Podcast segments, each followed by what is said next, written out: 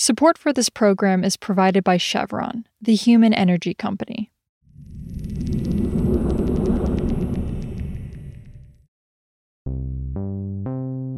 This is Politico Energy. I'm Kelsey Tamborrino. The Honorable, the Chief Justice, and the Associate Justices of the Supreme Court of the United States. Today, we've got an episode all about two big things happening with the Supreme Court. Oh, yay, oh, yay, oh, yay. First, the court will hear oral arguments in the biggest climate case of the last 15 years, starting today. In the case West Virginia versus the Environmental Protection Agency, the justices will consider the scope of the EPA's authority to regulate greenhouse gas emissions from the power sector. Their decision, which is expected in the summer, could provide the first indication of how the court's new conservative majority will approach questions about the federal government's role in curbing global climate change. And on another SCOTUS front, President Biden will nominate Ketanji Brown Jackson to fill the vacancy on the U.S. Supreme Court, the seat that Stephen Breyer is retiring from. Jackson currently sits on D.C.'s federal appellate court and had been considered the frontrunner for the vacancy since Justice Breyer announced his retirement back in January. If confirmed by the Senate, she will be the first black woman to sit on the high court. Today, Politico's Alex Guillén on why it's a big week for the Supreme Court. It's Monday, February 28th. So, Alex, this case has a lot of background and appeals and rulings tied to it, but can you give us a simple breakdown? What is each side arguing? Yeah, so the states and coal companies that are challenging, I'll start there. They're asking the Supreme Court to step in and say that EPA has sort of a limited authority to regulate climate pollution from power plants. And there's a couple of ways the Supreme Court could do that. One would just be sort of a statutory reading of the part of the Clean Air Act that EPA has relied on, Section 111. Another possibility is they could use what's becoming an increasingly popular tool among some judges, which is the major questions doctrine, which is sort of this idea that some judges of the Supreme Court have come up with that if Congress had wanted to give an agency authority to take a sweeping action on big economic or political questions, they would have really clearly said that in a law somewhere. Anyway, so on the defending side is the Biden administration. They're arguing a few things. Number one, for a couple of different procedural reasons, this case should be dismissed without the justices ever really reaching the merits of the case.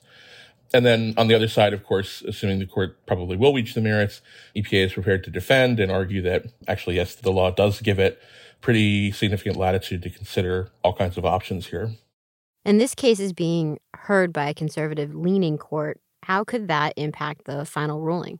So it's been interesting. A lot of legal observers and experts across the spectrum really didn't think the Supreme Court would even take up this case, in large part because there's no rule on the books right now. So the fact that they even did suggests that there are at least four justices who want to weigh in here. And like I mentioned, major questions doctrine is becoming kind of a, a very popular kind of thing to break out. As the Biden administration has said, that has honestly created some chaos across the government. It's caused a lot of problems with dozens of rulemakings, environmental reviews. So there were a lot of impacts there. So it's kind of a powerful tool. And a lot of critics of the major questions doctrine have pointed out that it's really only ever used to stop agencies from taking ambitious actions like regulations. It's never used by judges when an agency refuses to act to address a problem. It very much looks like the conservative leaning Supreme Court wants to do something here. Exactly what they want to do is unclear. And like I said, there's still a wide variety of uh, outcomes you can see here. So we're going to have to watch carefully what happens during oral arguments. But whatever the ruling is in this case, it could really impact things in the short term for the Biden administration, right? How does this case impact their clean energy plans? So, this will matter a lot to number one, what Biden is doing on climate regulations. So, obviously, they can't really issue a new power plant rule right now without knowing what the Supreme Court's going to rule on. It's also going to be taken as a hallmark for other EPA powers on climate authority here. One big example would be the methane rule for the oil and gas industry, the, the real big one that came out back in November. That's under the same part of the law that the greenhouse gas rules for power plants were issued under. So this could impact that rulemaking, and that could be one of the biggest climate rules that Biden issues in his first term anyway. And then again, this all really matters in a broader context where Democrats in Congress were unable to get included in the Build Back Better Act, that CEPP program that would have incentivized utilities to decarbonize. You know, opposition from Joe Manchin killed that. And then now the broader Build Back Better Act is apparently dead in the water. So EPA is going to be stuck with the regulatory authority, the same statutes that it has had in place since the Clean Air Act was last really updated 32 years ago. The law probably could use an update, but Congress will never, in its current configuration, come to any serious agreement on that, I don't think. And beyond the Biden administration, how could this impact future administrations and how the federal government could enact climate policy going forward? So, discounting any potential congressional action in the future, these are the laws we've got, and the Supreme Court is potentially going to rule that these are the tools EPA has to use right now. And if it's a very limited kind of thing where they're saying you can only do so much, that means there's probably going to be a lot more emission reductions being driven by other factors that are non-regulatory.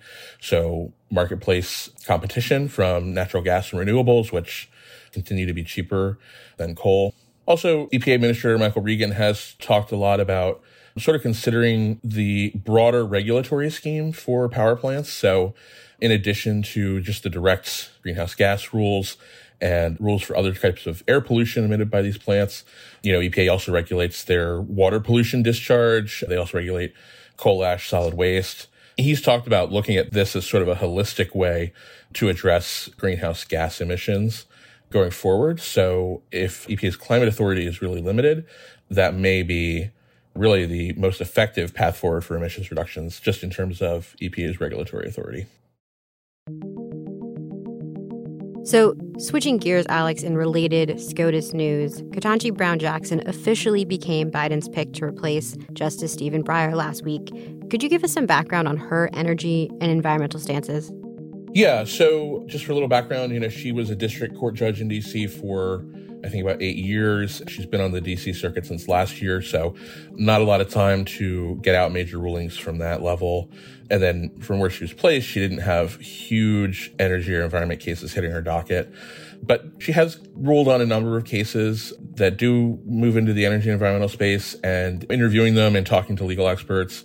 The big takeaway is that Jackson is a lot like Stephen Breyer, who she's been nominated to replace and actually who she clerked for back in 1999 2000, which is to say that she comes in these cases and looks at the procedural issues and looks at the administrative law and considers if people are following the right procedures and that sort of thing. So that will often drive her ruling in cases.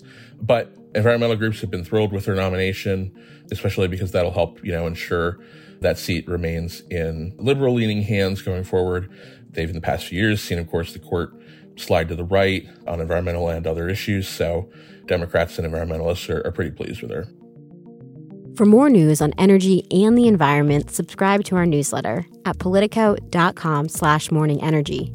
Some of the music in today's show was composed by the mysterious Breakmaster Cylinder. I'm Kelsey Tamborrino, and we'll see you back tomorrow.